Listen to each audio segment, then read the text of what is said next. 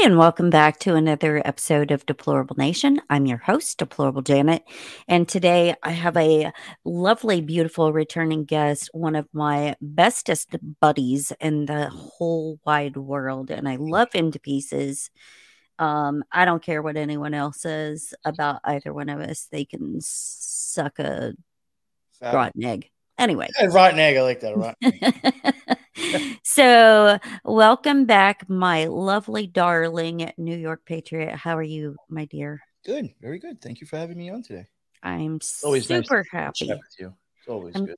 I know, and I love it. And, you know, people don't realize that we, you know, if I say somebody's my best friend, I do communicate with them outside of talking to them on a show.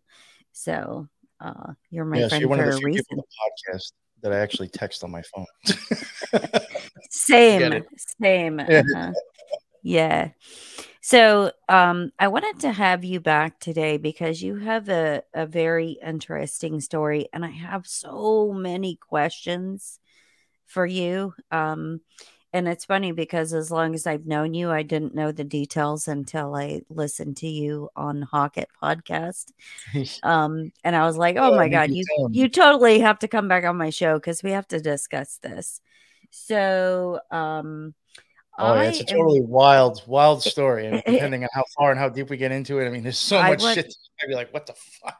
I want to unearth the entire thing because it's fascinating to me and I have so many things that I want to know about. So tell me and tell the listeners like what happened to you? What did you do? no, I'm assuming, like we talked before, it has to do with uh, the part of me getting arrested and going to federal Mm. prison. That'd be the one. yeah. Yeah, back in uh pro oh god, it was like around 2011 around there. Um so I mean it's even already been over 10 years. Uh well, I guess to get, I guess to get into how I even got into it. That's what I, I, I, know. I was I was working I was working and I was actually doing um digital printing and stuff. I was uh kind of like the head of like the black and white digital printing for a company. And uh, they were kind of like going under. They had to downsize like horribly. Like they really weren't doing well. And uh, eventually they had to let me go. So I was like, oh fuck, what the fuck am I gonna do for work? You know, I gotta find Mhm. something. Um, and at the time, I'll be honest, I was very much into like bodybuilding and I was taking steroids.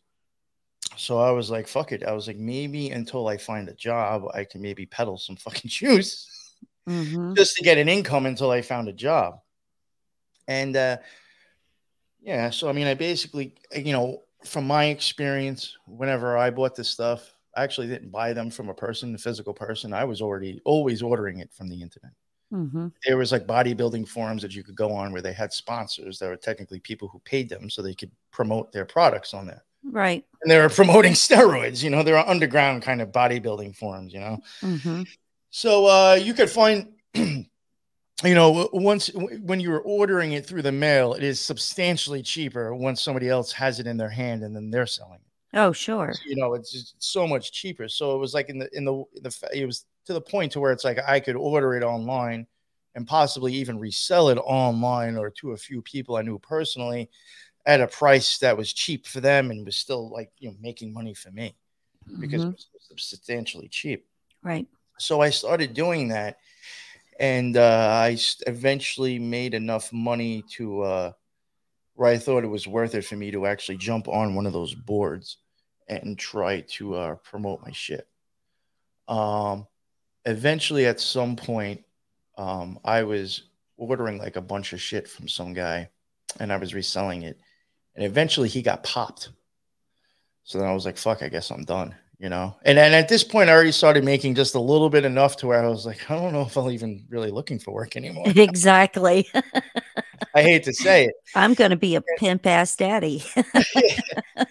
and then um i was very good friends with somebody that was kind of like a rep on another board for for like a, another group that sold juice.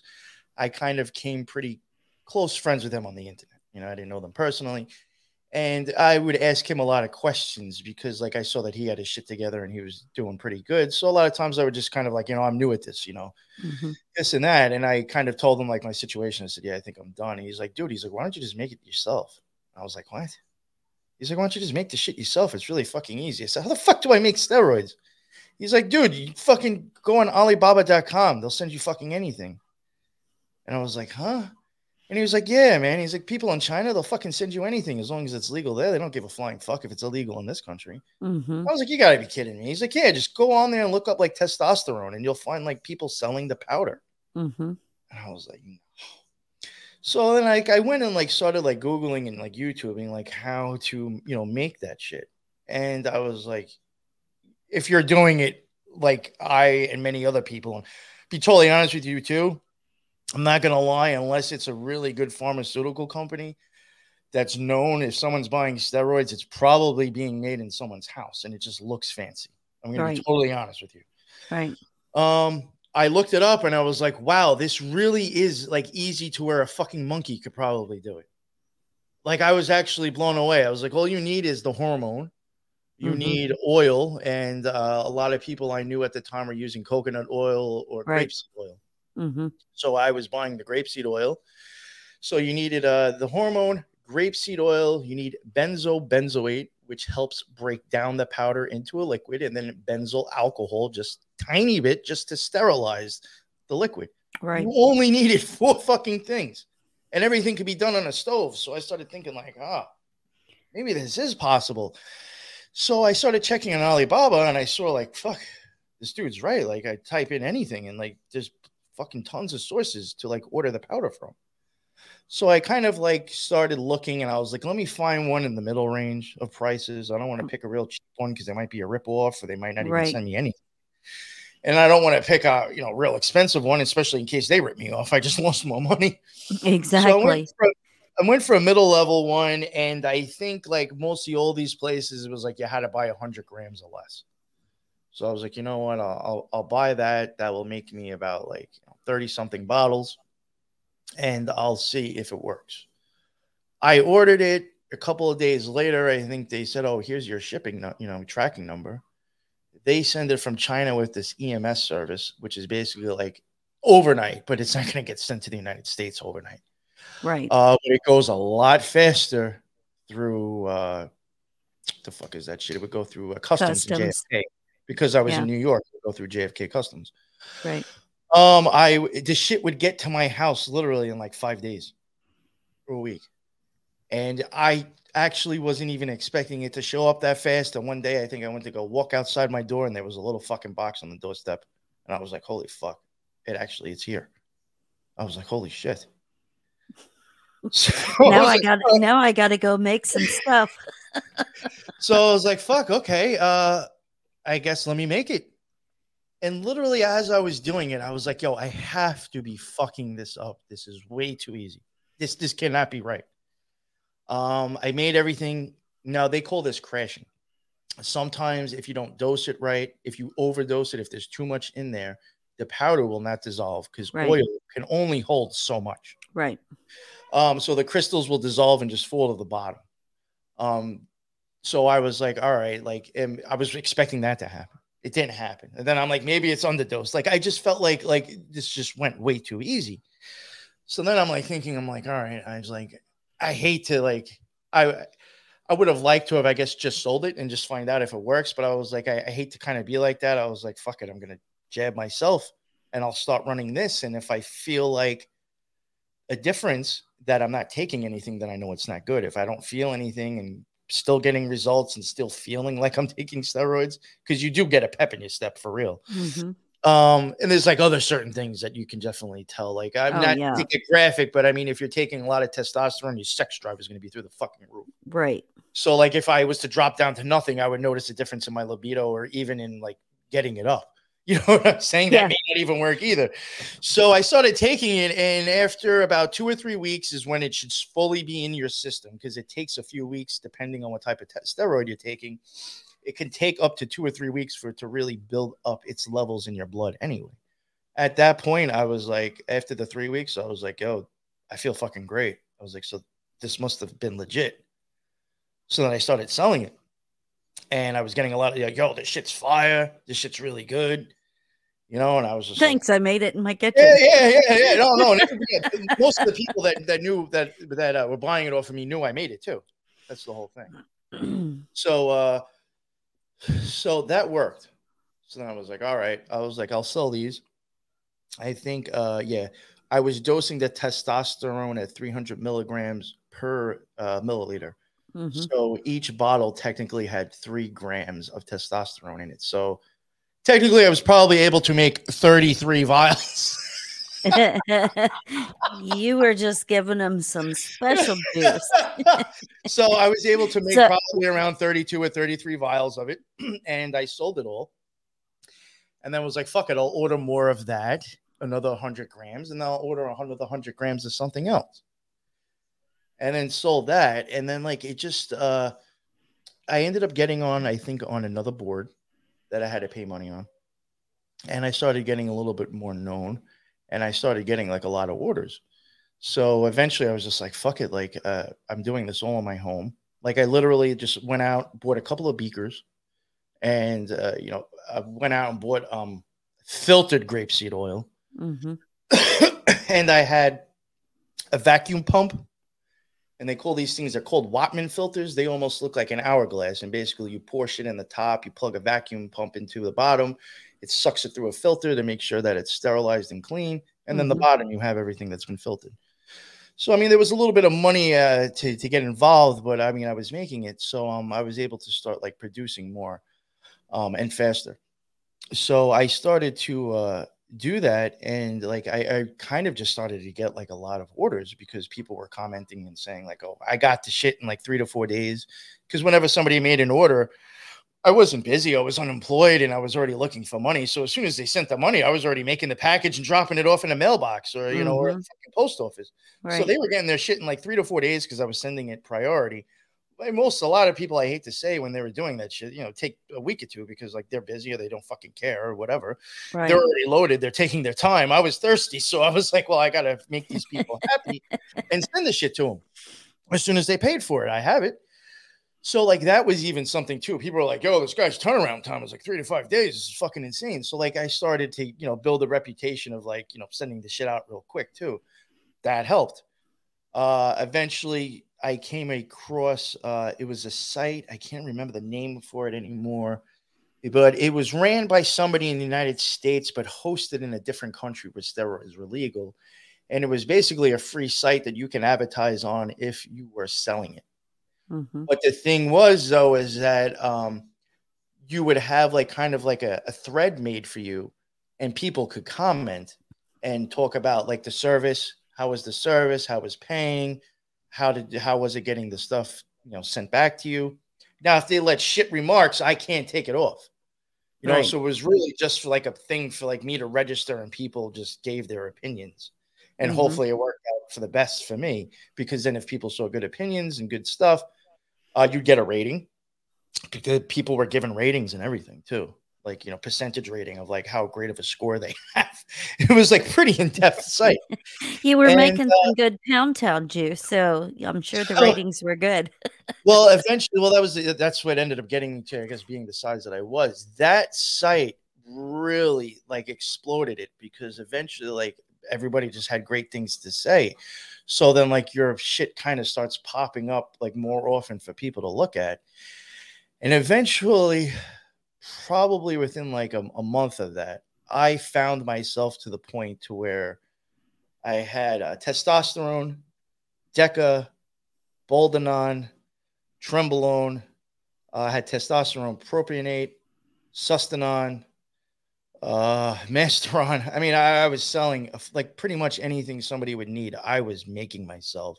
Mm-hmm. Uh, I was making Winstrol, which is uh, kind of like one that normally gets suspended in water, but there was ways to do it in oil, and I started doing that too and selling that. Um, so I eventually was like getting like literally kilos of shit sent to my house from from fucking Holy China. Crap. Yeah, I was like, yeah, like multiple boxes. I was not shitting you. Uh, and it was to the point to where I couldn't even keep up doing it myself that I was literally employing two dudes that I knew to come to my house from 9 to 5 I was literally brewing the stuff and making it, and they sat there from nine to five and made the bottles. Because Mhm. you go out and get you get those diabetic, uh, like those insulin bottles, kind of. Right. You go out, you get those. You can buy the tops, hmm buy a crimper for like 150 bucks. I wasn't gonna go out and buy a machine. Right. So like the dude had a crimper. There was one guy there that was putting the labels on because I'd go out and get mailing labels, and then I Mhm. design the mailing label. I'd make my little name of my supposed lab. it's not a lab, but you know, Well, it was a lab. fan- yeah, we're just trying to make it look fancy and you know make it look like okay. So I I would I had one I had the two dudes that were basically filling them up, and then one was crimping them and putting the fucking things on. And I was making the shit from like nine to five during the day. I'm cooking it on my stove. I'm uh, running it through the Whatman things. And I'll be honest, it even got to the point to where I had to make so much. I said, fuck those filters. And I swear to God, and I've never had a problem. I've never had anybody ever hit me up with a problem. I was taking beakers and I was going out. I went to Staples and bought those gigantic coffee filters that you use for those big tin coffee filters and I Mhm. was literally putting them like into the beaker and then taping the rest of it around the corner, like around mm-hmm. the sides, right. and double, like triple layering that. And when the oil was really warm on the stove, I would just slightly start pouring it through the coffee filters because I couldn't even wait for the fucking vacuum anymore. It was taking way too much time. I needed Right. to get the filter right away. So I was doing it like that. And I was like, fuck, I mean, this really isn't the it's not the best way to do it, but I have heard of other people doing it. I never had a complaint. So at least like I knew I didn't fuck anybody up, at least not that I know of. But it even got to the point to where it was like literally had like beakers full of shit on my stove and I'm like pouring it through go- coffee filters into other beakers because I was like, I, I don't even have time. Mm-hmm. Um, it got to the point to where I was even paying somebody to mail out the orders now. I wasn't even doing that myself. You know, I would give somebody, I was used to charge $5 for shipping. And that was basically at the time, that was literally just covering the shipping. It was like four Right. seventy five for priority shipping in the little box or that that envelope. Right. So it was literally covering that. I unfortunately I eventually raised my shipping to 10 and then I was paying some dude $10 a package. Go mail these things out for me. I don't even got the time. You go do it. There was times where I was giving a kid 50 boxes a day. That was 250 bucks he made just to go drop boxes off in uh, blue bins. And I told him only do five five or less because if you have five boxes going out or five packages going out with the same return address, more than five because of the Patriot Act, the post office can inspect it. So I said, if you're going to go to a Dropbox, do five or less.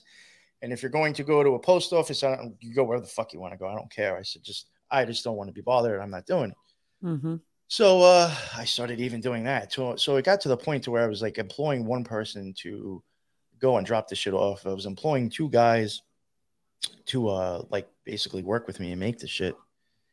And then uh, doing all this, you start coming into the problem of how am I going to receive all this money? Right. like fuck i'm getting all these orders how the fuck are these people going to receive me you know send me money because you don't want to use your real name so like if you do western union i mean if you're not selling a lot it's not that much of a pain in the ass but like who wants to go to 20 fucking western unions in a day because it's going to look shady if i go to one and i'm like yeah i'm here to pick up money uh From 20 people. 75 people. yeah, from 75 people. Oh, and and I don't have my ID, so there's a password, and I have three different names I'm using too. Like that's not gonna work. Right. Because like I was even doing it to where I put it down that I lost, you know, I don't even have ID, so there's a password that goes along with this because I didn't even want to show my ID. Right. So when you start doing all that, it's like fuck. Uh, and then there's like, all right, I guess I can do MoneyGrams. You know, I can go to different stores because it's like you don't want to start showing up at the same fucking store every fucking day too. Going in for Western Unions, that's gonna look. Right. And this Eventually- back before they did like PayPal and all that stuff. Right. Oh no, well, I'll get into that. I was using Money Card a lot. That was a good one. That that and that I think was done through. I think that was PayPal actually, who had those uh, MoneyPaks. I think they're called, where you can like load cash onto them, and then you can actually load it onto your PayPal. hmm Um, but those MoneyPak cards, well, I'll get into it. So eventually I started realizing, like, fuck, like, I don't, how the fuck am I even going to start receiving this money? Because this is like a lot of orders coming in. So I eventually started, I came up with a few ideas. There was a few uh, other people that I knew that were brewing and that I saw them because they were well known on the internet. uh, some of them would actually offer mail-in money. They'd go and get a PO box and put it under like a company name or a fake name, Mhm. and they would actually literally receive cash in mail. Mhm. And then when they got the cash and they got the person's order, uh, they would mail it out. So then I was like, all right, I might have to start doing that. So I, I started doing that um, and receiving like Western Unions or MoneyGrams. And then like that was even starting to get like, I'm like, fuck, like this is like still like a lot. So like I actually started to employ a girl in Florida and a dude in Kentucky. I paid them to open up PO boxes, told them a fake fucking company name to use. I always gave them the name to put down. And I told them, uh, keep it for two weeks, collect the money. I'll give you 10% of the fucking money you got sent. And so and then throw it all in one big fucking envelope and overnight it to me. And they I was using uh three people at one time. And uh, I sometimes even had them like two like two weeks later, you'd close down the PO box. We'll go to another one now. Go to Mhm. another post office and open up another one. Right. Or I had them start receiving Western Unions Mhm. and the MoneyGrams, and I did the same thing. When you receive it, put it all together, take ten percent out. You know, tell me what you got. Or I kind of knew too. I said, tell me what you got, and uh, keep ten percent, and then overnight it to me. You know, started doing that. Uh, that even yeah so then technically i had like two dudes working for me making the shit. I had somebody mailing the stuff. Then i had two or three people receiving money for me. Totally i'll be totally honest with you. I really could have gotten fucked for organized crime because it Oh really, yeah. really was totally organized crime. Yeah. and and the thing the thing i mean i guess like i don't you know this is the funny thing with the feds. In my opinion the feds aren't going to arrest you unless they know they can and they're going to fuck you i don't think they'll arrest you unless they know they already have a conviction Mhm. um the thing is that i thought was weird though is that they never really questioned me um about anybody like they didn't ask me to rat and they really didn't ask me anything about my case so like i was under the presumption that like they just neither knew these other people existed or they just actually thought i was doing the whole thing Mhm. so like i really didn't go and i was gonna offer any more information Yeah. No. But uh, I mean, I technically probably they really probably could have fucked me with organized crime actually, because I mean, besides that, it even got to the point to where I was like paying somebody fourteen hundred dollars a week just to answer my emails and orders. I said at the end of the day, take all the orders, put them together, tell me where the orders are going, and then send me another email with all the payments. And I was doing that. Uh, I got to the point to even where the Western Unions, the PO boxes, and all that shit was getting to a bit much. That I even started paying people to open up prepaid uh, debit cards. Um, God, what were they? Rush card. Fuck, I forgot. There was a couple of them. There was like three or four different ones I was using, and I would have people open those up under their name. They're free, and then have them mail me the cards and now I would accept MoneyPak as a payment. And those MoneyPak cards can be loaded or used to be because then eventually the government, oh, I don't know how truthful it is. They thought people were using those, terrorists were using those to fuck around with money.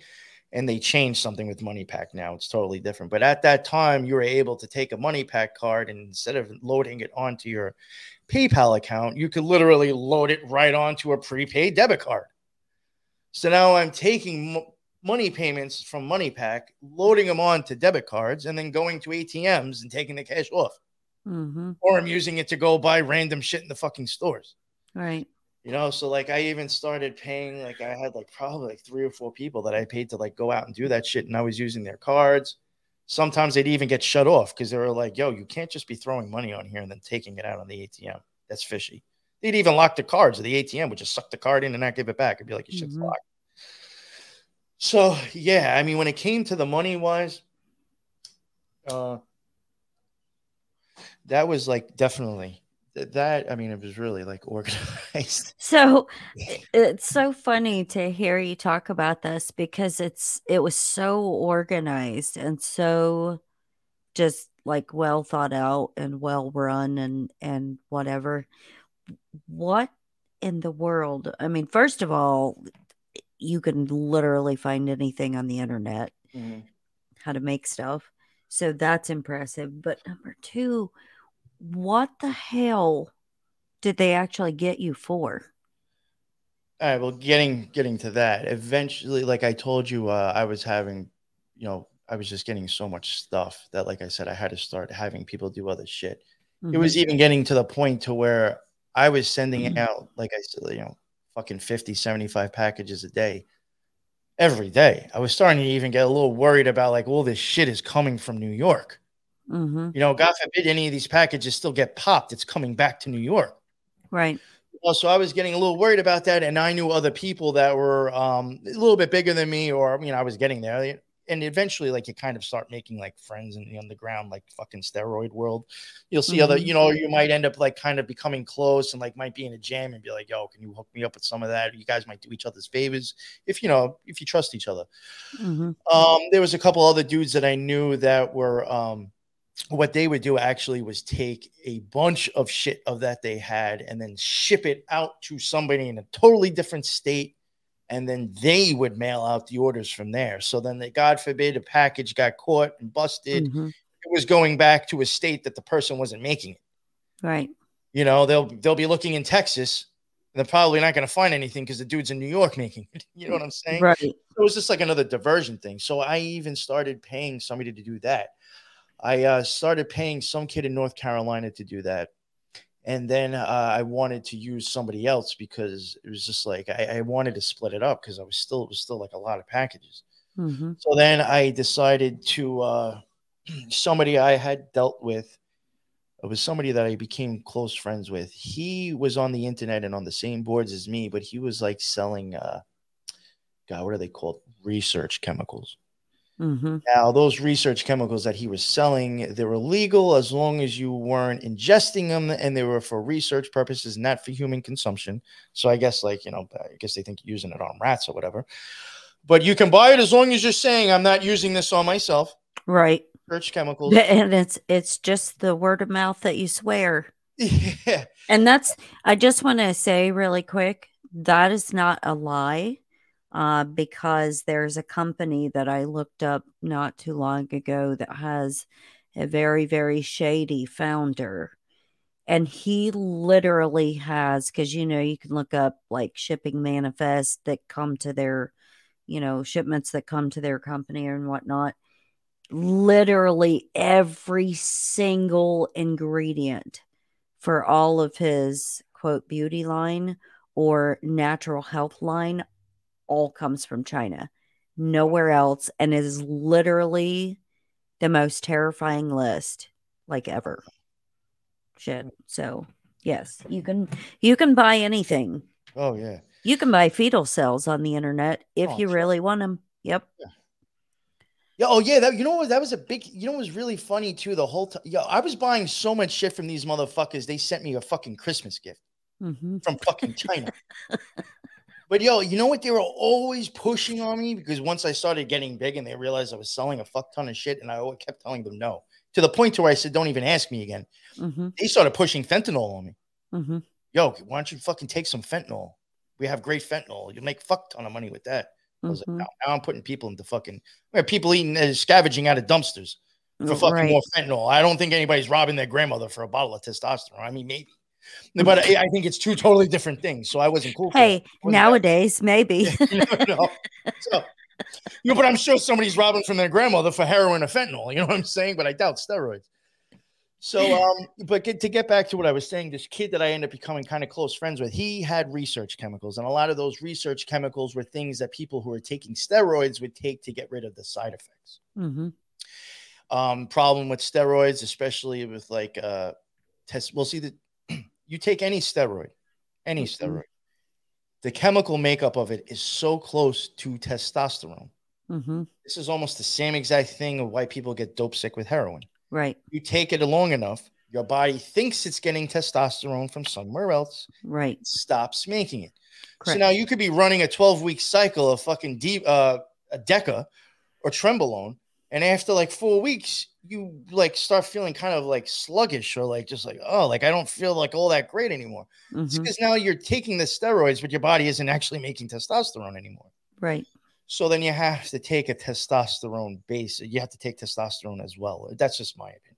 Yes. So when your body stops making it, you're getting it some from somewhere else. Mm-hmm. Now, when you start taking testosterone, if you're bodybuilding, you're going to be taking higher levels, obviously, and there can start to become side effects. Right. A You lot. can start growing bitch tits. Mm-hmm. You can start getting uh, testosterone will aromatize into estrogen. Mm-hmm. Now, these research chemicals, you have Clomid, you have Nolvadex, you have all these other things, they stop that from happening. Mm-hmm. So I told the dude, yo, you seem to have your shit together. You seem like a nice guy. I've ordered some stuff off of him myself for my for my own. And uh, I was like, would you mind if I listed your products on my site or on my thing? And uh, I'll just like add like an extra five bucks to him. And I said, when I get the orders, I'll just send you the money and you can ship them out. And he's like, yeah, yeah that works. He's like, fuck it, I don't care. He's like, yo, Mhm. I'll even give them to you for five dollars cheaper than I'm selling them online. He said, so you can make 10 bucks off of it.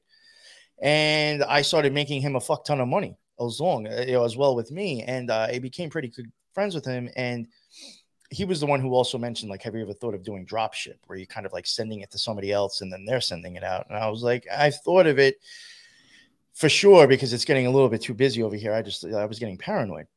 And he's like, well, I know a kid in Nebraska for sure that you could trust. He's like, a, definitely like, you know, I know the kid. He's cool. He's like, you know, so I got in touch with him, kind of talked to him. We talked about a few things, and uh, I was like, all right, fuck it. I'll I'll go with him. You know, I trust the dude.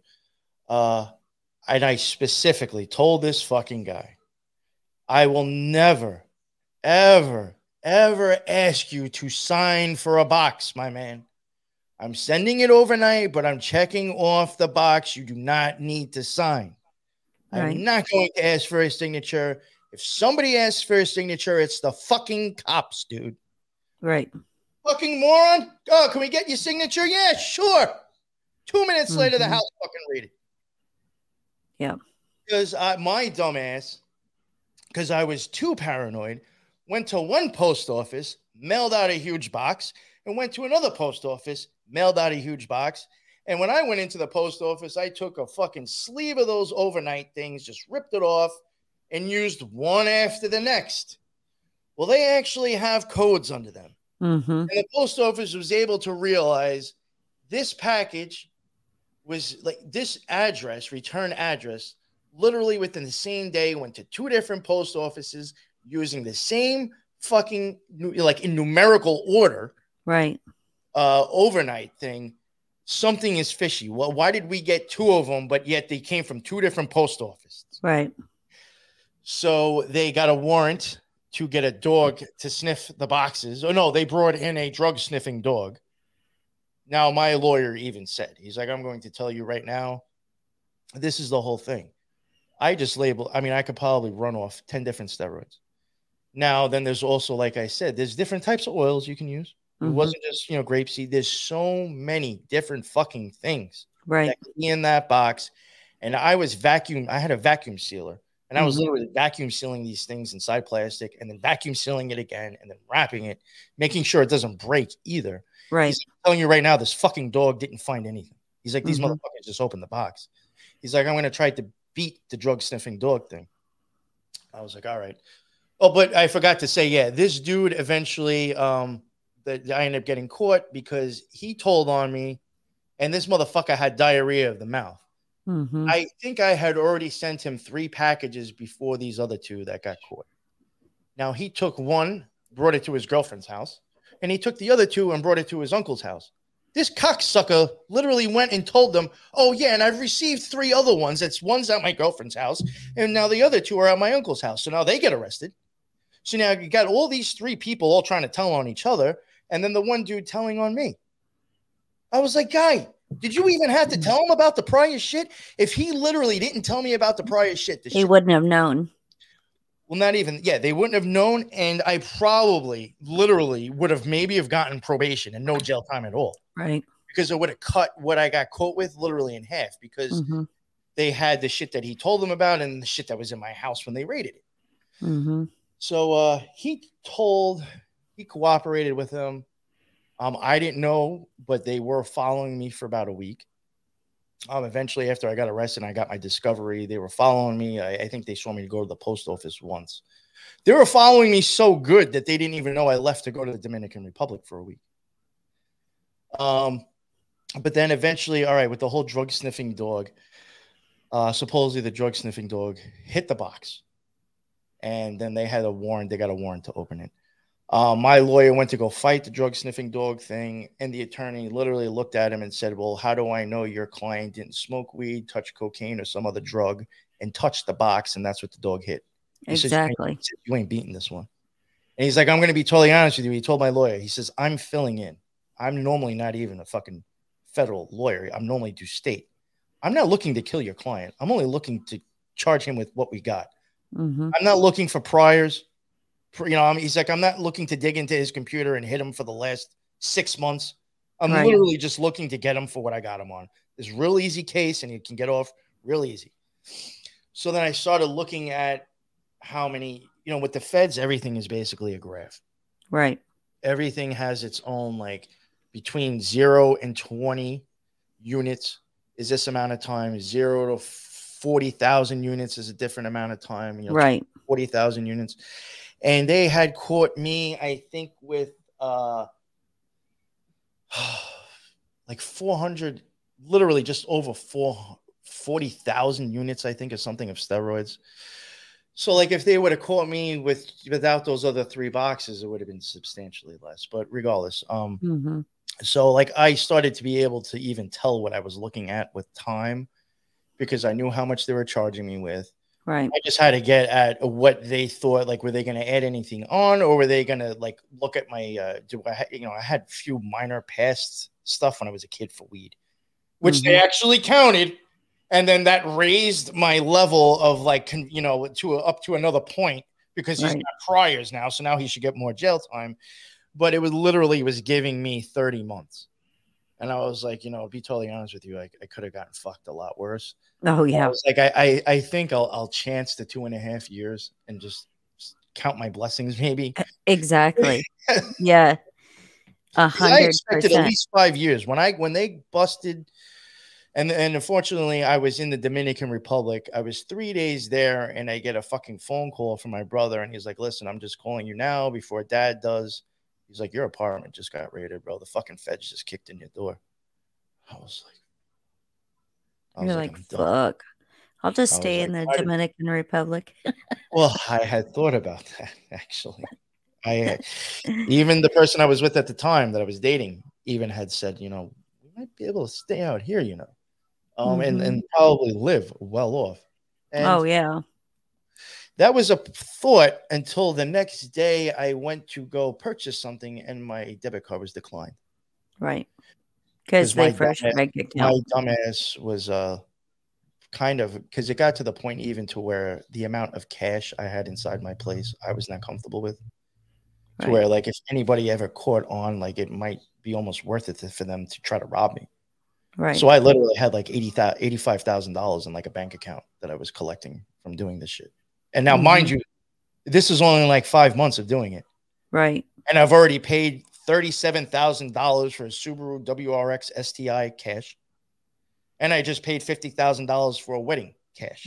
Mm-hmm. So like think I had $85,000 in one bank account. I had uh, that's about a total of another $87,000 that I spent. So you're looking at like $160,000 that I at least did in four fucking months. Right. That's why I said it was Besides definitely a genius business plan uh, had going there on there. One month where I made one hundred and twenty thousand dollars in cash, you know, one hundred twenty thousand dollars, and like my, I think my fifth out of the six months I lasted. I only mm-hmm. lasted six months too doing it. I think that I made a fuck ton, but uh, I fuck, I forgot where I was going with that, but uh, so yeah, I had uh, yeah. So I, did they as soon as you came back from the Dominican oh, that's Republic, right. yeah, yeah, did they nail you? Yeah. So uh yeah, they they did that. Then eventually my father called me. Um, I found out that I didn't have money in the bank because um and the crazy thing is too, the only reason they even checked my bank or even knew and I was just like, yo, this is the fucking first off, you're the feds. You didn't even know I was in another country. Mm-hmm. You had no idea. I fucking had plane tickets to go to DR. You fucking I thought you guys know everything. Mhm. He only knew I even had a fucking bank account with that much money because I had the fucking checkbook on the fucking sitting next to my computer. Right.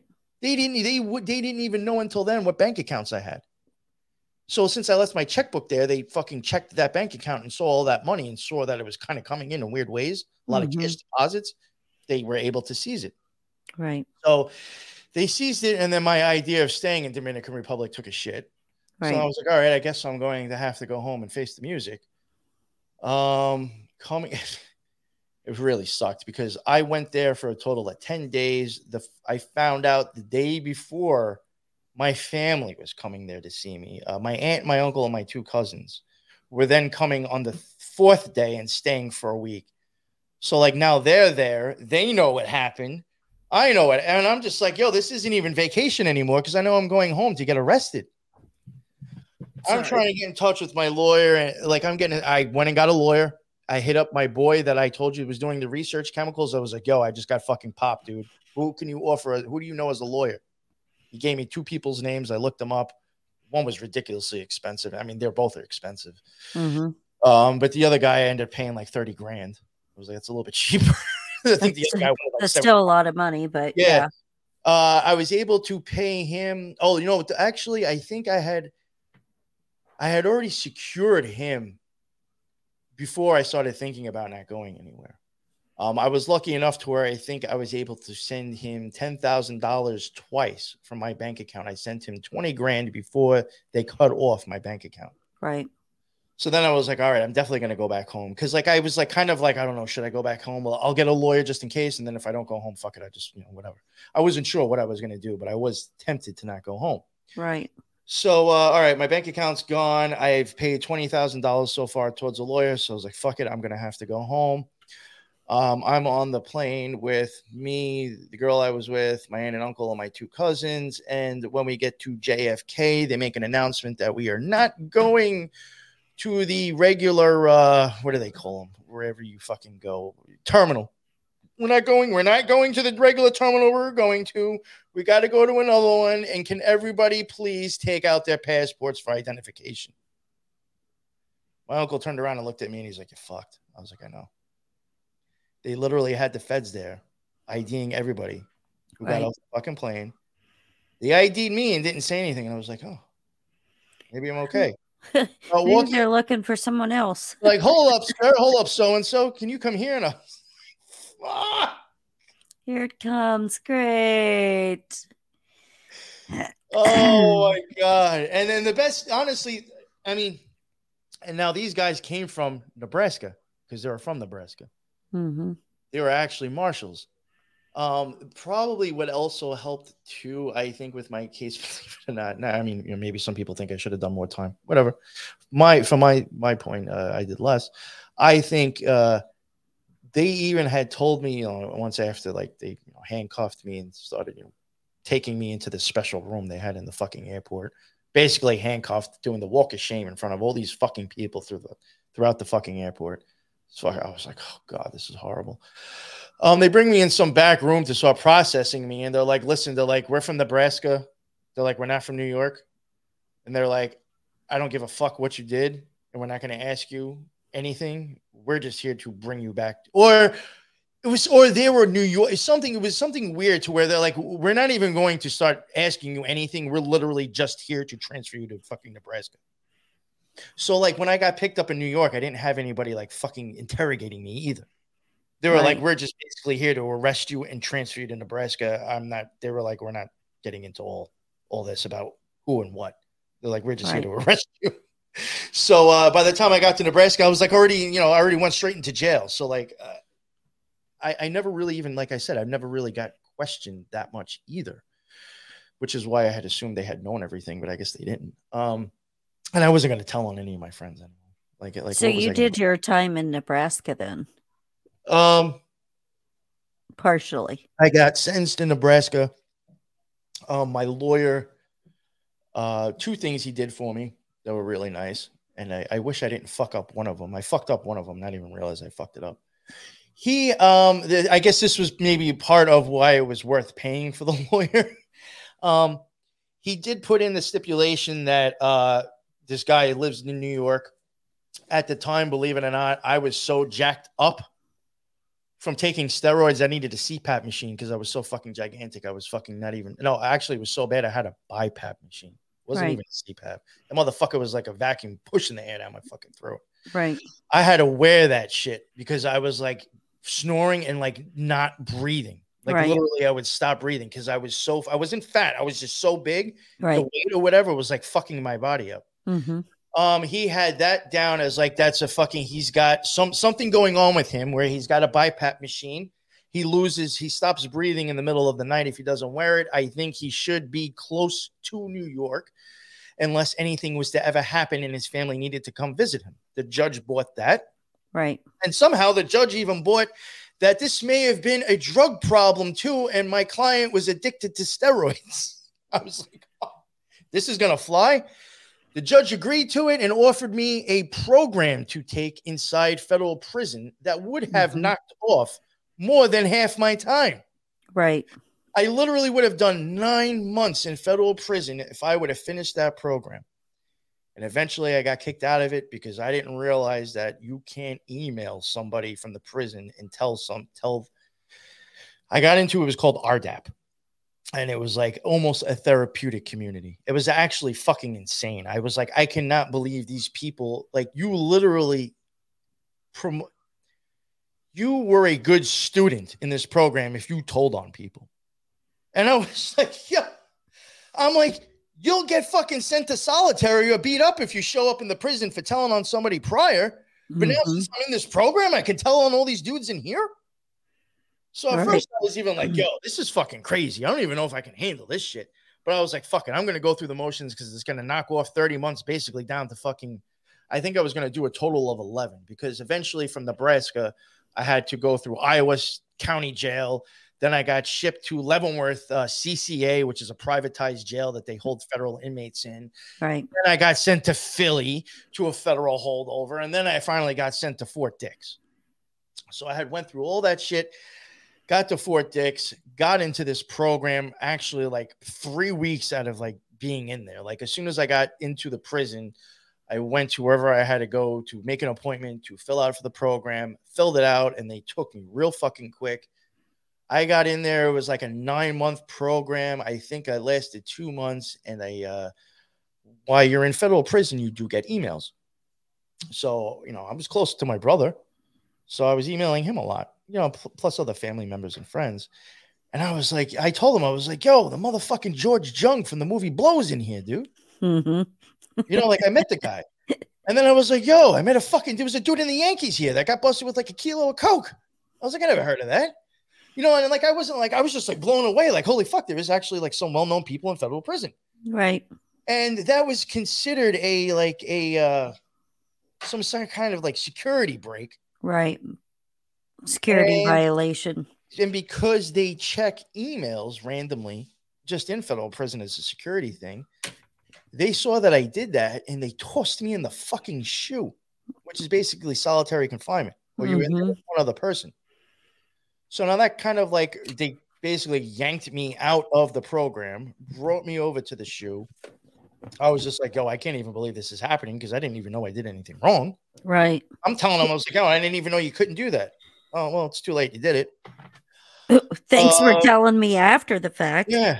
Um, then eventually, like when you go to, from my experience, I don't know how other prisons work. Federal prison, you are also given like a counselor. they call it a counselor, but it's kind of like somebody just kind of like oversees. And if you have issues, maybe with something, you go see them before you go to Right. someone higher up.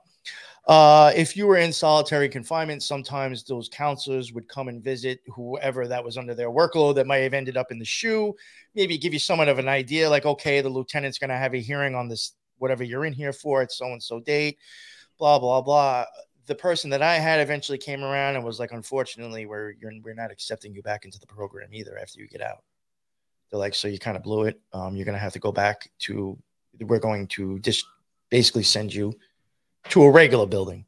hmm Fort Dix, where I was, the drug program had its own separate building, kind of like across the compound too, away from everyone else. hmm They're like, well, no, we're going to be sending you over there, and you're just going to be finishing your time, and you, you fucked up. And I was like, oh wow. So now I'm being told that like basically I thought I had nine months to where now I'm f- doing the whole fucking thing. And I was in the shoe with a dude who was there for uh, fucking his own kids and taking pictures of it and selling it. Oh, So I was Lord. like, "Holy fuck." I was how the You're like, I- yeah. hmm, do I beat the crap out of you or not? Well, I didn't know that right away, and uh, he was a weird dude. I thought he was kind of weird, um, like weirder than me. So I definitely thought something was up.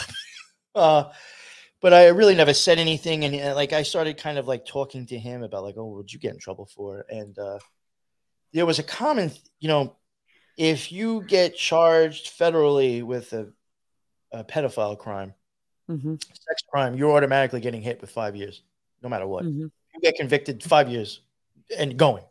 You can't get under five years. Same thing with Oxycontins, mandatory minimum of five years. So you started getting a lot of pedophiles who got hit with five years that were coming out and saying it was from Oxycontin because Mhm. unfortunately it was just like almost like if you're a weirdo and you have five years, there's a good chance you might be a pedophile because it was like a lot of people were getting hit with that minimum five years. right. So like I was already like kind of like, all right, well, you know, then he's also saying it's Oxycontin. And uh he was just very weird. And then like one day he uh he was just like, I, I think he had to leave. He left for some reason. I think he got a visit or whatever, or whatever. And now there was a dude that I knew from the compound that ended up in the shoe too. I think for like drugs or whatever, or smoking, who knows. He did something stupid, but he, they gave him a job. So he would actually mop the floors like once or twice a day while he was in the shoe. hmm They let him out. Sometimes, you know, you got nothing to do. You fucking talk to each other through the fucking doors. Yo, what's up? What's going on? Blah, blah, blah. That dude wasn't in there. He's like, yo, homie. He's like, that fucking dude in there is in there for some fucked up shit. He's like, I don't know if you know that or not. He's like, he's in the shoe because he's already gotten beat up for his crime. And he's in there for protective custody. He's like, I don't know what the fuck he told you. He's like, well, you got, you're in there with a sick motherfucker. And I was like, You're like, great. I'm like, fuck. So like, never ending like- story. Mm. so then the dude comes back. I think I might have let it go for like a day because I was like, you know, also in jail sometimes. Like I, I believe the kid, but like sometimes you can get bored in there and you'll just make up stories just to Right. see if you can get somebody going. Right. Oh, let me twist somebody's fucking knot, you know, twist their back and see if I can get them fucking going on something that's not even real and look back and laugh. hmm You know, it was almost like Game of Thrones with like Littlefinger and the other guy. It's like there was a lot of that in jail too. People just make up shit and see if they can get people going. It was, was Right. so uh, I know I'm questioning. Uh, maybe he was just fucking trying to get me going, making my time worse, or fucking with me. And then I think like the next day, I was like, you know what? And uh, and I started just asking like little questions here and there. And the dude, I think, started realizing that like I wasn't believing his shit, and literally faked a seizure. And they came and took him out, and then uh, so they come to me, and they started asking me questions because like before they realized what happened, they're like, you know, for all we know, this dude, you know, maybe I fucked him up. you know, they don't. Right. They came in, they Mm. checked my hands. They have you flip your hands around. They check your body to make sure that like there's no signs of a fight. hmm And then the captain started asking me, he's like, well, what happened? I said, I don't know. I said, the, the dude just started fucking acting like he was having a seizure on the fucking floor. Started banging his head. I said, I, I said, literally, that's what happened. And I was like, uh, I was like, I mean, and then I started saying something. I was like, is he going to come back? And he's like, uh, well, I don't know. And I was like, I, I said something to him to the point of where it was like, uh, told him I, you know, I, this kid, I, I think I asked him something which you're not supposed to do about his charge. I said, you know, this kid's telling me he's in here for oxycodone. I said, or oxycontin. I said, but I really don't fucking believe it either. And he's like, yeah. He's like, um, he won't come back to your cell either. And he's like, he is lying to you about why he's here. hmm And he left it at that. But I ended up, and then they brought some other kid in with me. That was a, he was a rat, but at least he wasn't a pedophile. Um, I ended up being in the shoe for 60 fucking days. Oh wow. And then once I finally saw a lieutenant, the fucking dude was like reading the paperwork and he's like, yo, he looked at me. He's like, why the fuck are you in here? You're like, I don't know. You guys told me this was like a security breach. And he's looking through it and he's like, yo, I really honestly can't believe you're in here. He's like, if you would have seen me when they charged you with this, I would have said, fucking take the kid back. Mm-hmm. And he's like, I, he's like, I have to tell you, he's like, I actually feel bad. He says, but, and then he made a joke. He says, but at least I got some entertainment out of it. He's like, you motherfuckers from New York. He's like, you guys have some weird fucking slang. And he's like, literally reading my fucking emails to my brother. He's like, who the fuck says that, dude? He said, "Who the fuck says this?" He's like, "I've never heard of that." I was like, "Yo, we're just being fucking stupid, dude." I think I called. I say to my brother, "Yo, what up, pimp juice?" or some stupid shit like that, joking around. He's like, "Yo, do people actually say that?" I said, "Well, I do." I said, "Dude, I'm in fucking jail. I gotta fucking amuse myself somehow." I was like, "We call each other stupid names, joking around." So eventually, he's like, "Yo, I'm putting you back out." He's like, "Unfortunately," he says, "I already spoke to RDAP. They won't take you back." He's like, "I even told them I think this was bullshit, but they're not dealing with it." He's not taking you back. They're not taking you back. He says, We're going to, when you first get into prison, you go to kind of like a receiving building. Mm-hmm. You sit there for a week and then they find the housing that you're actually going to. I got spit back out into the receiving and then uh, ended up going into a regular building. And funny thing is, this is such a small world, especially in prison. I ended up being put in the room with the dude that fucked up the guy that got put into the cell with me. the second dude the second dude who got in, who was there, uh, he was there for selling weed, but ratted on somebody, ratted on a few people. Mm-hmm. They fucked him up, but they never found out who did it. I ended up in the new building. I ended up in that new room. So of course, you know, and I also hate to say it, this is some funny shit right here. I want people to listen to this. If you go to federal prison and you're white, you're considered a rat or a pedophile until you prove differently. Mm-hmm. Straight fuck up. That is some reverse racism right there. If you go to federal prison and you're a white dude, you got to prove you don't touch kids or ride on people because they're going to assume you did. That's, That's some that's messed crazy- up. Because you know, if I was black, nobody would say a fucking thing. If I was Spanish, nobody would even question you. And I'll be totally honest with you: the Spanish guys harbor pedophiles, and so do the Jews. The Jews harbor them like crazy in prison.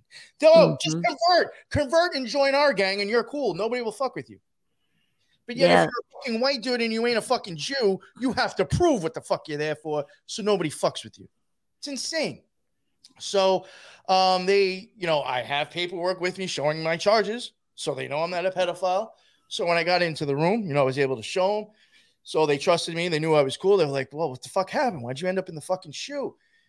I told him, and like, who are you in there with? And I was like, yo, I was in there with this other fucking guy, this guy Robert, blah blah blah. I was like, I found out from so and so that that dude was in there for fucking whatever. And they're like, yo, we actually know who you're talking about. Yeah, that motherfucker's ruthless. He's a sick fuck. He's like one of the sickest on the compound. They're like, every time he comes out, he gets his ass beat, and they send him back in. Uh, then there was another kid who came in. Like I said, after he pulled that fake seizure, I got another dude. I told him, oh, so and so. The dude in the room was like, who? I was like, so and so, and he's like, did he tell you why he was in there? I was like, yeah, he told me that some someone just walked into the television room and knocked him out, and he woke up fucking pissed and shit his pants with a black eye. The dude got hit so hard he pissed and shit himself. That's pretty hard uh, the guy's like, yeah, that was me. I put a fucking lock on my fucking because you can get locks to lock your locker. hmm Put a fucking lock in a sock and fucking whacked him with that shit. Knocked Yeah, they don't out. they don't take kindly to uh pedophiles. No, no, no. He was a rat. Now, this is the crazy thing. Now, that dude that I was telling you about was pretty vicious. So he was in the shoe for doing the shit he did. The shoe only hold or only held, I think, 182 people. Well, there's 5,000 on the compound. hmm And I can tell you right now, there was hundreds, if not at least close to a thousand. For some reason, I don't know what it is with that prison, but it's like the whole northern part of New of the United States, like all the pedophiles just go there. There Mhm. was a fuck ton that you couldn't even check them in because there wasn't enough fucking cells in the shoe. Mhm. So you, the prison ended up where it was like almost pedophile friendly, to where you literally had so many of them walking the compound, you couldn't do anything about it. They had their own crews, they had their own fucking cars, they call them, which are almost like gangs in a sense. They had a Mhm. pedophile car. They ran with the gays. They had a bocce ball court. These motherfuckers are out in the fucking yard playing magic and fucking Dungeons and Dragons like it's okay. Well, Like, that doesn't cool. We that- belong here. We're just we're no different than you. No, those those motherfuckers need to get fucked up. But there was no room to put them anywhere. That doesn't surprise me, and it's funny. No, I the, lib- the education building was ran by all of them. Mhm. If I wanted to go to the library, Who do you think teaches college? yo, yo, Just if I wanted to go to the library, they give you a 10 minute move, 10 minute move. They give you 10 minutes to go to some place. I would literally power walk to the fucking library, take out the book, and get back. So I didn't get stuck in that motherfucker for an hour until the next move because it Mhm. was so fucking creepy in there. Right. This prison was so fucked up. You would literally see a line coming out of the men's bathroom because some fucking dudes in there blowing motherfuckers. I was like, yo, this is fucking prison. This dude's sucking dick in the bathroom in the fucking library, and we got hundreds of pedophiles walking around. We got motherfuckers coloring their hair with Skittles and putting on lipstick. Mhm. I said, what the fuck? This is prison? This is the Twilight Zone. Well, that's why I wanted to. Um, Yo, and for real, I'll be totally honest with you. The time once I got out of that drug program, because I was because in the drug program, it was like a totally different world. They didn't even really want you associating with the other part of the prison. So I really didn't know to a full extent of Right. what the full prison was like. till you got in Gen Pop. Yeah, yeah. And, and then like and you're constantly walking on eggshells too in that program because you could literally like I could wash my bowl and maybe leave my fucking fork in the sink by accident, and I'm going to get pulled up and told on for that. Mm, that's Like crazy. you literally like uh, someone could give me their orange in the fucking lunch hole, and since it wasn't what the fucking prison gave me already, I can get told on, and the fucking dude who gave it to me can get told on. So I was just like, yo, I was there was even times I was like, I don't even know if I can make this program. The I time went by so much that. faster once I switched over. yeah. Because it was like a completely different world to fucking worry about anything. But then I was just like, yo, this is like, this is prison. We got hundreds of pedophiles walking around like it's okay. And like, listen, if you're gay, you're gay. I get it. But like, I just didn't think it was going to be so openly. Like, like at night, if you were to go, like, just to go take a piss at like 12 o'clock at night, uh, Mhm. you know, you can see four fucking feet. Look, uh, there's a horse in this in the stall, I guess, next to you taking a shower. You know what I'm Right. saying? Like, what the fuck's going on in there? So I was just like, wow. I mean, you the know, it centipede was, train. it was fitting for a place called Fort Dix. You know, it was very Hey. fitting. Get that, people? Dicks. Fort Dix, but I was just like, wow. But yeah, well, that's so why I wanted to ask you, um, like what the conditions were and stuff. I'm always very curious about that because my dad worked at federal prison and retired from federal prison. He worked there for a very, very long time. But every one of the facilities is very different and run very differently. That's why I wondered, like, what was your encounter? Okay, so we know that part of it, but what was your encounter for like um sanitary conditions? Did the toilets work? Was shit dirty? Was the food gross? What was it like? All right. Um, I will tell you now. Uh, when I first started, like I said, I started off in county jails or CCAs. Now those I thought were actually horrible. Mm-hmm. I was just like, the food's horrible. Mm-hmm. You get very little of it. Right. There's nothing to do. You're literally sitting in a room. Mm-hmm. Or you can walk into another room that has like one window, and you could fucking walk around in a circle or Right. guys doing fucking jazzercise in there to fucking waste the time. You know what I'm saying? Doing fucking burpees and shit like that. Right. workout classes. But like you really in county time, you do nothing. Um, so I had that experience, and then when I went to the CCAs, which is privately owned, and if I even remember correctly, I could be wrong. Even in the pamphlet that they gave me then, it didn't even mention that neither the Clintons or the Bushes were even involved with the CCA. Mm-hmm. The CCA, really bad. Their commissary sucked, less food. It was horrible. Like that, that to me, I was just like, yo, this is fucking bad. Mm-hmm. But I will tell you, once I got to federal prison, it was like, you get emails, mm-hmm. you got fucking TVs. Yep. I have a fucking gym with weights. I can go play basketball. I could go play handball. Mm-hmm. It was literally like a little town surrounded by a fence. It was so fucking big. They had two different cafeterias there. Right. That's how many people were there that they had to send different people to different cafeterias. yep. Um, I, I in my opinion, this is just maybe because I had experienced county and privatized jails. hmm My opinion, just from my experience in federal prison, you ain't got nothing to bitch about. I'm sorry. Well, and that's I'm why. gonna be honest. You no, know, and and that's true because um like I used to go visit my dad at work um at the prison and I would be like what No, the fuck like machines. They had fountain machines for a drink. I told him I'm like they they have it made. They have fucking PlayStations. They have TVs it's like a posh uh, it's almost like a posh little place. So why the hell would people who are struggling to survive on the outside not commit crimes to get it put in there to have a roof over their head and to have actually decent food? Because their food was actually good you know and clean sanitary conditions and free health care Yeah, I, I from my experience at the place that I was at, sometimes it can work out and it suck, Mhm. but uh, it actually worked out well. The inmates are really kind of um, in charge of cleaning the place. They Right. get jobs. Right You, you get paid shit to do it, but you Right. do have, or or you pay somebody else to do it. right That's what I did. They gave me a job and I just paid somebody else to do it until I switched to a different job that was kind of like non-existent and didn't exist. right Um, the place was my from my experience, clean as shit, hmm very clean. Um, the food, definitely more food than what I experienced in county. I can't say it was always good, hmm but there was a they always had a they called it a hot bar, even though the shit in it may not be hot. But there was like literally like a bar down the middle of the fucking um, yeah like a buffet that like if they had beans, rice, or salad, they always had salad. There was always salad.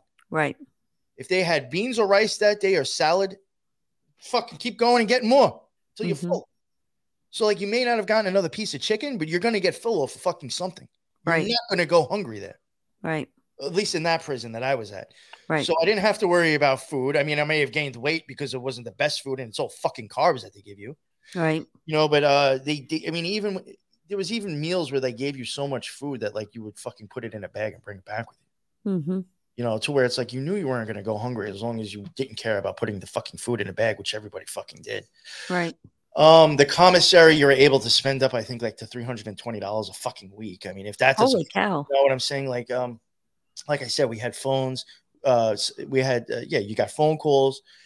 You had four or five different TV rooms to where like there was one set for news, there was one set Mhm. for fucking movies right y- you know, you had all those fucking TVs. Uh, if you had seven to ten dollars in stamps or tuna fish or mackerel packets, you can go and fucking rent a cell phone off of somebody for an hour. hmm They had fucking cell phones in the prison, motherfuckers. right I, I mean, I heard stories that they were boofing them. I don't know if you can really stick a cell phone up your ass. I really do think they were just buying them off the I'm sure you corrections officers. I was gonna say may or may not have seen that during my nursing career. Yeah. Uh-huh. But uh, uh, I've seen some they had cell interesting things in and some butts. you had uh what was real big and I, I didn't get into it because i watched people get fucked up from it um even like a kid that i got close with that did tattoos in there eventually became like uh was tattooing just to pay for his habit but suboxone was fucking all over Right. the place in the prison Right. all over that place k2 was everywhere that i'll admit i did try that while i was in there that was some fucking never do that again me and the guys in our room, I think, did it two or three times. We're like, fuck it, let's get a bag of K2 and smoke it and see what happens. And we were just like, yo, that shit took you to another fucking world. We are like laughing at each other, or paranoid as fuck. So, um, but I mean, there was a fuck, t- like, if, if you're into drugs, there was a fuck ton of drugs in there. Oh yeah, there like, I'll is. be honest with you, it was easier to get drugs in there than if I was to have gone back home. Mm-hmm. Yeah. Um, so you had cell phones, you had drugs, you had food, you had TVs, and you had phones, and like I said, you had Alcohol. Oh yeah, yeah. That was another thing that blew me away. These motherfuckers were literally going up in the ceiling. Mhm. This is a prison. Right. These motherfuckers are in the ceiling making hooch. Right. You literally have guys pushing other dudes up into the ceiling and they're crawling along to go fucking. Oh, I forgot what they called it. You had to take the air out of the fucking bag so it Mhm. doesn't explode as Right. you're making the hooch. Right. They, they had motherfuckers. There was people on there. I mean, it, it can cause a problem and they can lock the compound down, but I mean, I don't know how old it is, but somebody literally had like a wire from a vacuum or something. They Mhm. cut it the fuck off. You had the plug that you put into the wall. They had a piece of metal. They were taking the two wires, putting it on the piece of metal, and then throwing it in the hooch, putting a bag over it. And as all the shit evaporated to the top and then came down the bag, you had yourself fucking white lightning. Mhm. You were literally making that in there. Yep. You had people deep frying fucking burritos. Motherfuckers in the in the in the, in the kitchen would steal the shit, take it out, and they would fucking be deep frying fucking burritos and selling them in the prison. I was just like, or empanadas. I was like, yo, what the fuck kind of shit is this? Yo, they had there was people there. I knew that, you know, this was on a mill. This, this is crazy. It was a military base. Mhm. Now they have radar, but drones fly fly so low it won't pick it up.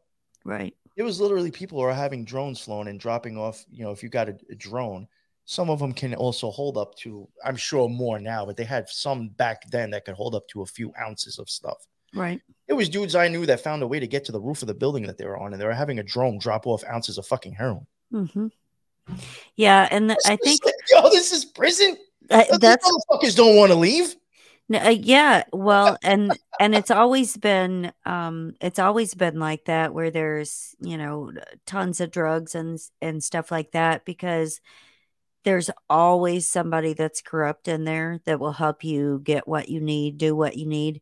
And the guards, honest to God, don't get paid enough to No, to no, even give a shit. I know people like to talk a lot of trash about corrections officers and stuff. This is my experience Mhm. from the place that I was at.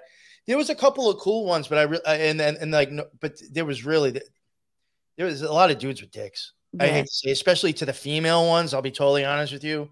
yeah, I don't I don't know how a female could do that job. Yeah. Like, I hate to say it, like, if you got a motherfucker that's in there for five years, you don't even have to look good. You just have to Mhm. have a pussy, right.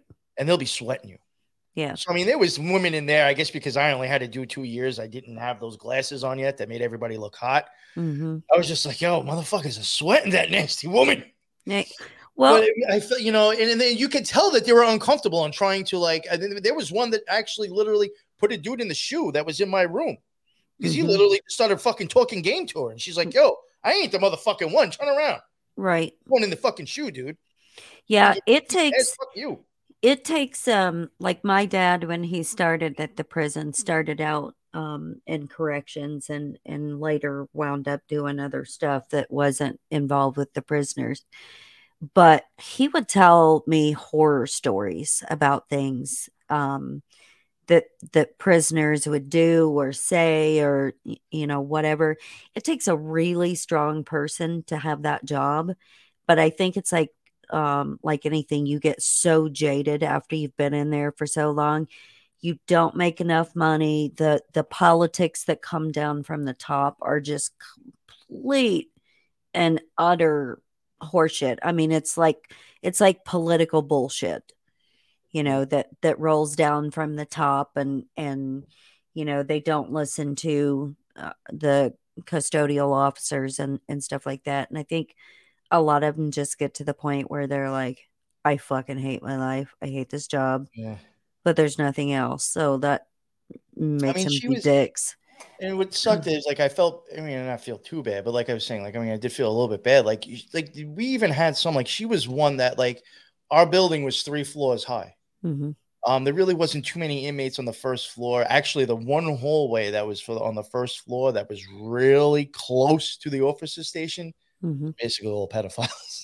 but yeah great Mm. there was only a few. I, I'd say there was like maybe three or four rooms, and then the whole rest was all on the second or third floor. So they have to walk up the first floor to even get anywhere. right They know what's going on in these things. You got you got you got little fucking Spanish dudes waiting on the fucking second floor platform in the in the stairwell. Then when they see the fucking corrections officer walking out of the their office to start doing their rounds, they run upstairs. A lot of times they'd scream, uh, I think "fuego" or something, Mhm. and then the guy upstairs who's running the cell phones knows the cops coming, goes, grabs the cell phone from the guy, takes it, and then goes and hides it until after they're done doing their rounds. Right. We had corrections officers, they know that shit's going on. Oh, yeah, absolutely. Fucks. The chick that used to was getting harassed when she came up onto floors, she would literally scream, If you're smoking something, put it out before I get into the bathrooms. Mm-hmm. She screamed that shit. She didn't want to have to fuck anybody.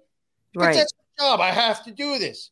Right. So what would these dudes do when they knew that she was coming to the bathroom? Just stand there with their dicks out. Like, come on, this bitch already was letting you know she was coming. And if you're smoking weed or smoking fucking K2 or a cigarette, just put it out and let me walk through and fucking we're good.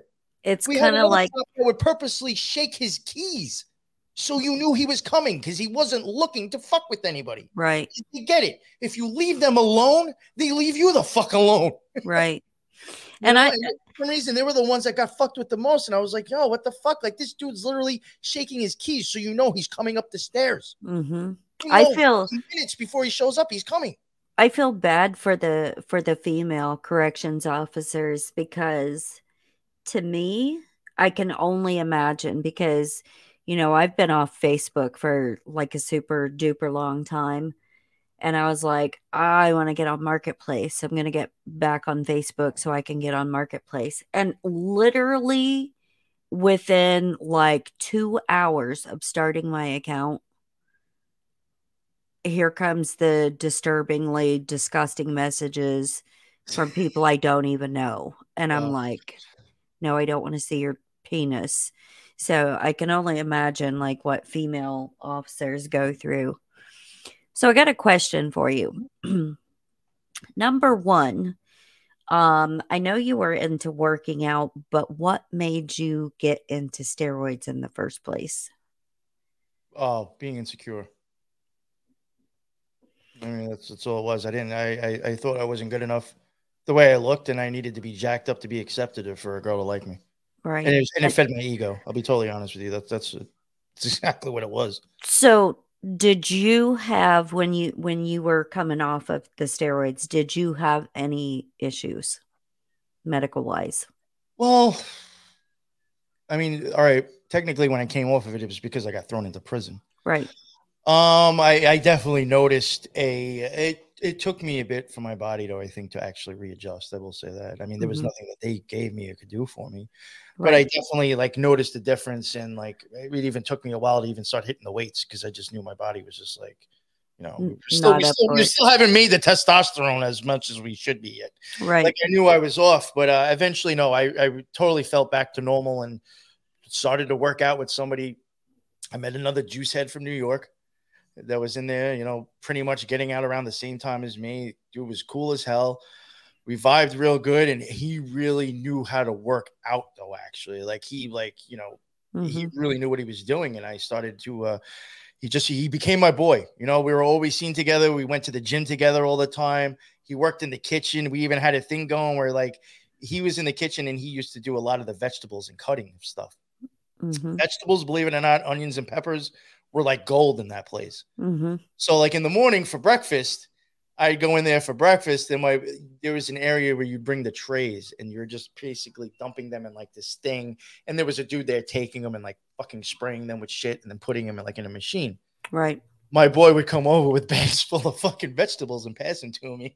And I'd stuff them inside my jacket and walk out of the fucking kitchen and mm-hmm. then go sell the fucking shit when I got back to my building and we'd split the money.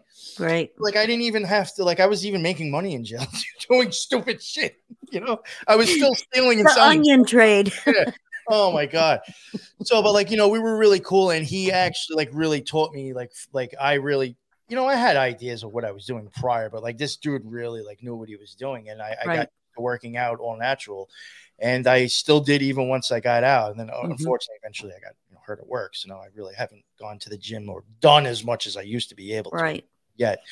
But uh, yeah, um, I, I did experience a little bit of a, a fucked up point. It was nothing too bad. If anything, it just worried me that it was like, fuck, if I got into a situation, am I really gonna be able to take care of myself? Mm-hmm. But uh, eventually, like I reset back to normal, and I, I learned how to work out without fucking jabbing myself like crazy. Well, that's good because there's um there's so many people that are into steroids, you know, growth hormone, stuff like that, that don't realize like the effects it has on your body and you know it can shrink your testicles and dry them up basically so they look like raisins Mm. You know it could cause massive heart issues and and all kinds of stuff and like basically start eating away at your tissues Oh yeah, no. If you're running, yeah. I mean, there was even points where I was taking so much uh, HGH, hmm my legs and my hands were actually starting to hurt. I was like, I Yes. gotta stop. hmm Like it was painful. I was like, Yeah. fuck? yeah Yeah, and it was probably because I was actually doing way too much. I shouldn't have Right. been taking as much as I was taking. Yeah and that's the thing just, I, I had so much of it. I was like, oh fuck it, I'll just you know, i'll just have some more Fuck But same thing, same thing though with um like all the d- protein powders and shit that they put on the market. Oh, so much of them are actually garbage and really not healthy for you at all. Exactly, and I I mentioned that on another show, and and So they'll be loaded with fat, either fat or Yes. ridiculous carbs, and it's like, well, I mean, what are you doing at that point? Exactly. You're kind of antithetical to you know what the goal is, but Yeah, go- go I had like mentioned that somebody somebody got like hateful with me when I said, you oh, know, Oh, no, I'll be the those those are not like a great idea because muscle milk, horrible. Muscle milk, they're yeah, disgusting. and they're full and people of love it. like it's like probably one of the worst shit to drink. they're full of chemicals and you know all kinds of stuff and and so the the workout community like came after me after they heard me say that and I was like read the bottle Yeah, I'm, I'm- read I'm the canister. My opinion when it comes to even like workout powder or protein bars or any of that shit, if it's going to have fat and carbs, my opinion, mm-hmm. it's fucking pointless. I now if, if you're working out hard and you actually know what you're doing, right you take in 25 grams of protein, and if you're not already like out of shape, like if Mhm. you're already decently in shape, if you take in 25 grams of protein, yeah, then I suggest taking 25 grams of carbs because your body will burn up the carbs to utilize protein. Right. But if you're out of like, if you are kind of trying to lose weight, all that stored fucking fat on you mm-hmm. will be used instead of the carbs. So buy, buy protein powder without the carbs and without the fat mm-hmm. because your body has got fucking storage storage Exactly. to already use. So now if you're using it that's in the drink, I mean, it's if it's taking it from there, it's not going to be taking it off of your stomach anymore. Hundred percent. It's You just know, going to add to I it. don't think people realize that, like, you know, it- it's not just like, oh, I'm going to drink this and work out for four weeks and I'm jacked up. No, there's actually like stuff that you have to like kind of learn about the human body and learn Mm-hmm. Right. about sugar and learn about fat and learn about protein. hmm So, did you ever do testosterone shots like after that? No, I said uh, no after. Well, I'll be totally honest with you. I think part of it was uh, the first part. For I didn't know anywhere to get it from when I got out because I had already lost my contacts by then. It's been two years, and like I'd be totally honest with you, if I was to hit somebody up I knew, they'd be like, "Dude, you just got out of prison. I ain't fucking with you. I'm sorry. How do I Mhm. know you're not trying to set me up? Right. You know, how do I know they're not watching you still, and now they're gonna fucking catch me selling you something? Mhm. Um, that so I assumed that was going to be a problem, and I'll be totally honest with you. I think, you know, not to sound like you know, it was only fucking two years, but uh, you know, at some point, I remember when I was I was laying on the floor because I was on the top bunk. The fucking pedophile was on like the bottom bunk. I was tired of fucking climbing up to the top bunk, so a lot of dudes would actually put their mattress on the floor Right. and just have a guy on the bed, you know, the guy on the bed and the guy on the floor. I was sitting there one day and I was just like, kind of like doing an evaluation of myself. And I was like, you know what? Like, I'm in here wanting to kill that dude who told on me. hmm But I knew when I was making this shit, this stuff was illegal. Right. If I didn't make it and send it to him, he couldn't have told on me. hmm If I didn't do this in the past, I wouldn't have ended up to where, you know, here. If I didn't do this, I wouldn't have ended up there. I started realizing it's what's going on in here Right. It's fucked up that actually brought me into jail. hmm There's something the fuck wrong. I was loaded, tons of money. Everything was fucking, you know, a brand new WRX STI car. I got off the fucking muscle car now. I only went shopping at like fucking uh Burberry, Hugo Boss, all those Mhm. expensive places. I got fucking sweatpants on there, two hundred dollars. I got a Burberry T-shirt that's one hundred and eighty. I got a Prada fucking wallet that's three hundred. I'm the fucking man. Right. I Right. was still fucking unhappy, still hated myself, still thought I was never good enough. Right. My self-esteem was fucking shit, but yet I had this fucking gigantic ego too. Hmm I realized something the fuck is wrong in my head. And when I got out of prison, I just knew I was not going to do anything to bring me back in there. And I just realized, like, you know, was the steroids just a side effect of another issue up in here? Uh-huh. Yeah. And and that's the thing is that um steroids cause like massive mood swings because it messes with your brain chemistry. And so it I will be honest. I, I've heard that a lot from my experience. The only one that has ever done that to me would be Trenbolone, and it's also known for, uh, I think, uh, raising up your heart rate or your Mhm. blood pressure, Right. which could automatically start getting you cranky. Right. So yeah, I will. I will say Trenbolone for a fact. I have had experienced that on, and uh, Mhm. it really, you know, I, I'm going to admit it. I mean, and this is again, this is going back ten years at least. Uh, well, no, it's even earlier before I even started selling it when I was using steroids. Before I got into a relationship, you know, there was a while when I was juicing a lot and I was single. And I'll be honest with you, I was a complete asshole. There was a lot of women that I talked to once or twice, got what I wanted, and they never heard from me again hmm you know, and I started thinking about that. And uh, even while I'll be even honest too, you take that shit long enough, like I was talking about, uh, what do they call those alcohol glasses, or what do they say when you're looking through? Beer uh, goggles. uh, well, I will tell you Beer right now, you take that shit long enough and you take enough of it, you will have steroid goggles, and you'll find yourself probably being like, "Wow, I just did that." You know, so I started like I even started realizing after I started looking at myself, even the person that I was when I was taking the shit, I was like, I'm being an asshole, and I don't want to be that person anymore. Right. You know, I don't want to be that. I don't want to be one of those dudes that some girls talking about some fucking asshole that just played a heartstrings because he wanted to stick his dick in you and he was some fucking juice head. Jacked up from the gym that you thought was hot because he was jacked up. You let him fuck you real quick and now he doesn't talk to you anymore. I didn't want to be that. I was But no. you know what? It's it's a beautiful thing that um you had that like life altering experience that that made you like you know reevaluate your life and look at you know who you were and who you were becoming and and change that because not a lot of people ever get that epiphany like ever No, I say I say it all the time, and I really, literally do mean this when I say this. When I got out of prison, I would have shoveled shit for minimum wage, not Mhm. to go back again. hmm And it wasn't so much of going to prison. Uh, and I will tell you one thing: the worst thing about prison. This may sound crazy. At some point, I would just think for most people, you're going to have to realize, all right, I'm stuck here. I'm not seeing my friends and family as much as I want to. Like, you're going to have to realize that. right It's the fact that I'm stuck with all these other fucking people. hmm That's worse. I really hate that. That was probably the worst thing is when you have to start realizing these crazy motherfuckers, I'm going to be with them for two more years.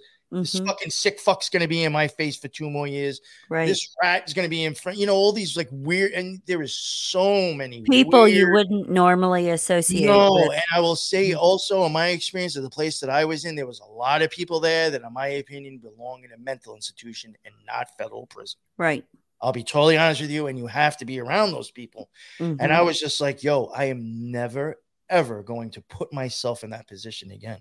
right And uh, something snapped. That that day when I was laying on the floor and just staring at the ceiling and just started, it was like, it was almost if like, it was almost like an epiphany or something. But like, I Mhm. actually like even felt like a change. I was just like, I have to change right who the fuck I am, or my life is just going to keep going like this, and I will never, you know, I won't I be won't the person that you're meant to be Yes, yeah. So uh I ate shit. I had shitty jobs at first, but it was what I needed to do.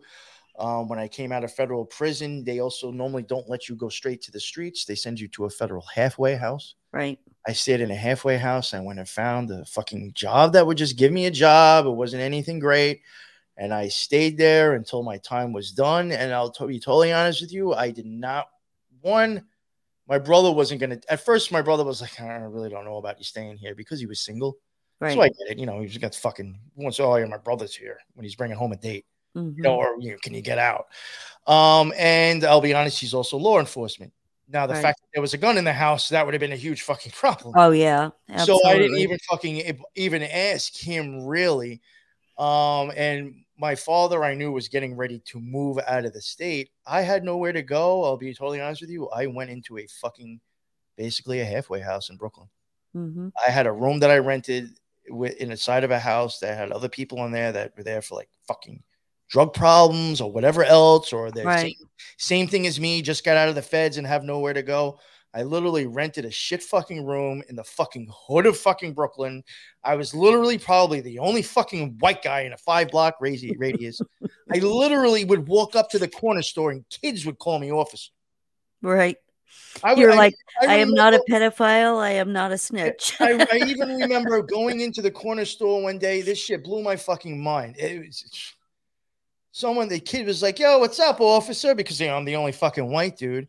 And someone's like, "Yo, I think didn't you just arrest so and so last week? You know, busted my balls." I still had my fucking inmate card on me. I pulled my inmate card out and showed it to him. I said, "You still think I'm a fucking cop?"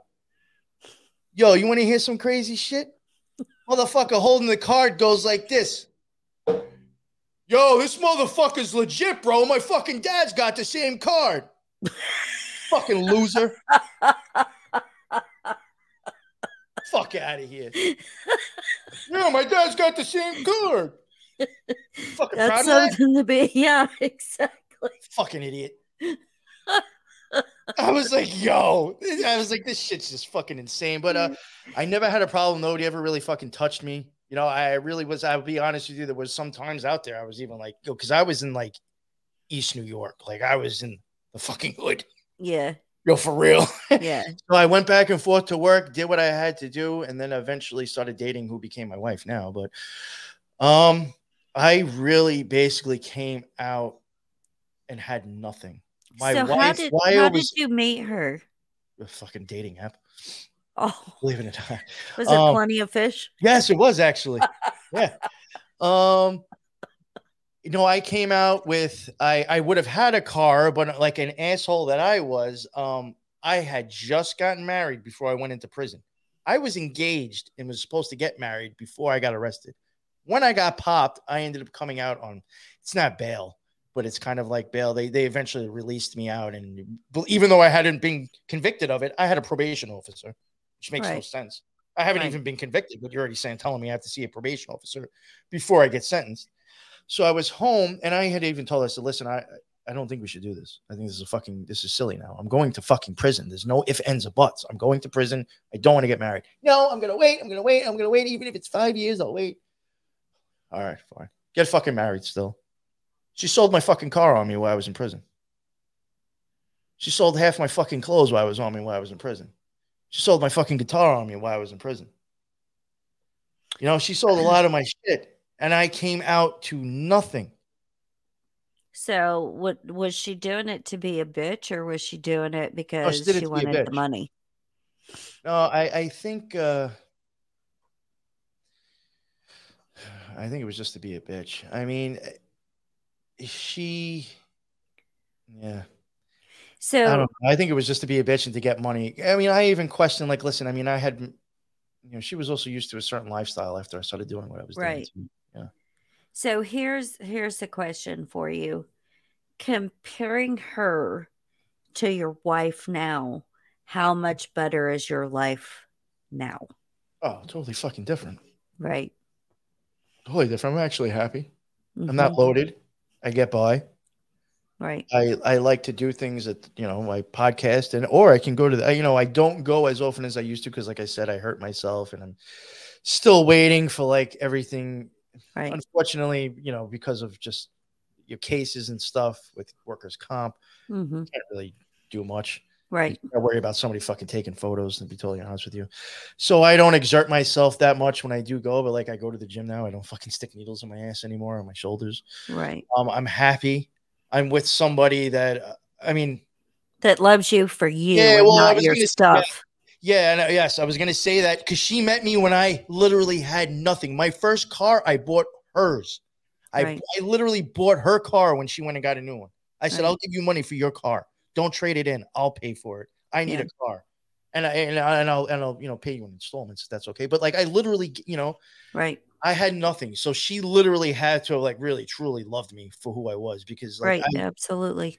and she had her own issues too financially. She was doing very well, but she ended up with a, a fucked up ex before me, and whatever. He ended up screwing her financially, like really bad. She was like kind of like you know Same. in yeah. debt, but um, you know, she took a chance and like she actually had a really good job. And like I'll be totally honest with you, uh, even if eventually I ended up with a decent job until I got hurt, she still was actually making probably 20 or 30 grand more a year than me. Like she has like a decent job. So like Mhm. it wasn't even for the money. You know what I'm saying? Like I, I knew she truly liked who I was. And I'll be totally honest with you, she's almost like a female version of me. Mhm. So I was just like, you know, Isn't that chick says whatever the fuck she wants, does whatever the fuck she wants. She says shit that makes me say, yo, do you really fucking say that? Because that just came out of a chick's mouth. I love that. Yo, yo, I was just like, you're, you're the one. You know? so, so her and I would be really good friends. Oh, you- Yeah. You, you very much are very alike, actually. See, and that's the thing is, um, like I have that discussion with people all the time that are like single and you know looking for their person or whatever. I have dated people that were completely opposite of me that I had like zero in common with, and they were Mm. horrid relationships. And my husband is like a carbon copy of me. I mean, Um, we have the most batshit crazy conversations and stuff, and it's fun and it's not work. I, at I will- all. there's not a day that goes by that she does not make me laugh. Exactly. Same. And Yep. that, that that's huge. Yeah. I think actually there's not a day that I don't, sit, you know, I could be sitting on the couch, laying in bed. There's not a day that goes by that I don't look at her and be like, "Yo, what the fuck?" and start cracking up. Right. It's really a lot like me. And uh, Exactly. so, so my life Turned now around and it's oh. perfect. I can say I, can walk out on the streets. I don't have to worry about is cops coming or the feds coming. Mhm. I can hold my head high, be proud of who I am, Right. love who I am the way I am. Mhm. without fucking drugs. And uh, you know, I, I found stuff that I like to do and try to help other people with my shows. Right.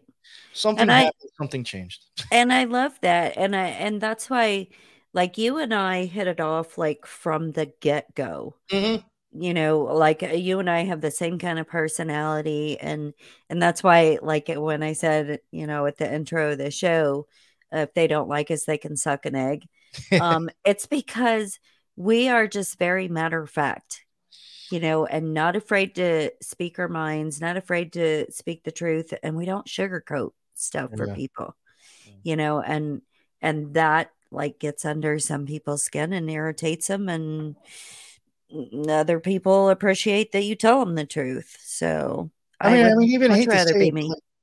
And then, and unfortunately, I'm gonna have to go. My wife's actually outside waiting for me now to go. For that's fine um, real quick, like even from like my experience in prison, like I was around people in there who killed motherfuckers. right You know, like I was around people who did some crazy shit, and it's just like, if I'm like I did that, but then I'm supposed to be afraid to say an opinion of something on Right. a podcast. yeah no. Oh, yeah no. And that's the thing is that you know growing through experience because i've been through a lot of crazy psychotic shitty things in my life that made me like who i am and and not afraid to you know speak my mind and and say things. So um give your wife a giant hug and kiss for me. Slap on the butt and tell her i cannot wait to meet her because it would be so freaking hysterical Oh, you two would get So- along great. Yeah I know, I know so tell people real quick where they can find you at, and then I will let you go.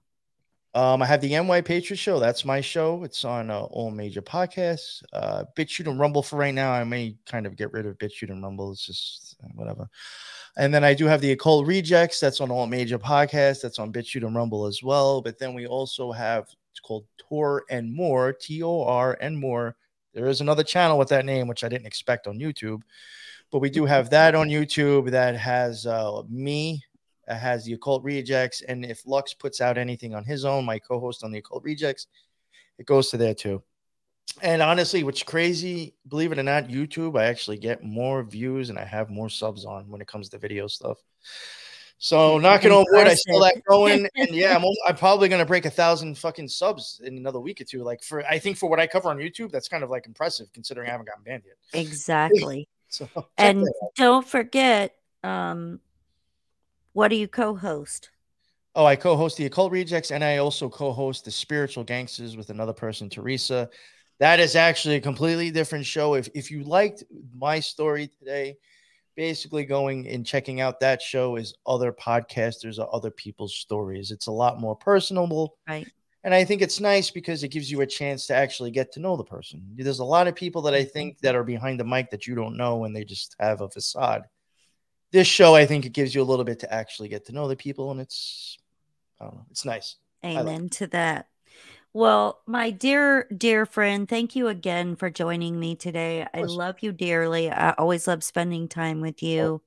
So, for me and for New York Patriot, everybody, thanks for tuning in, and we'll see you next time. Have a good one. Later.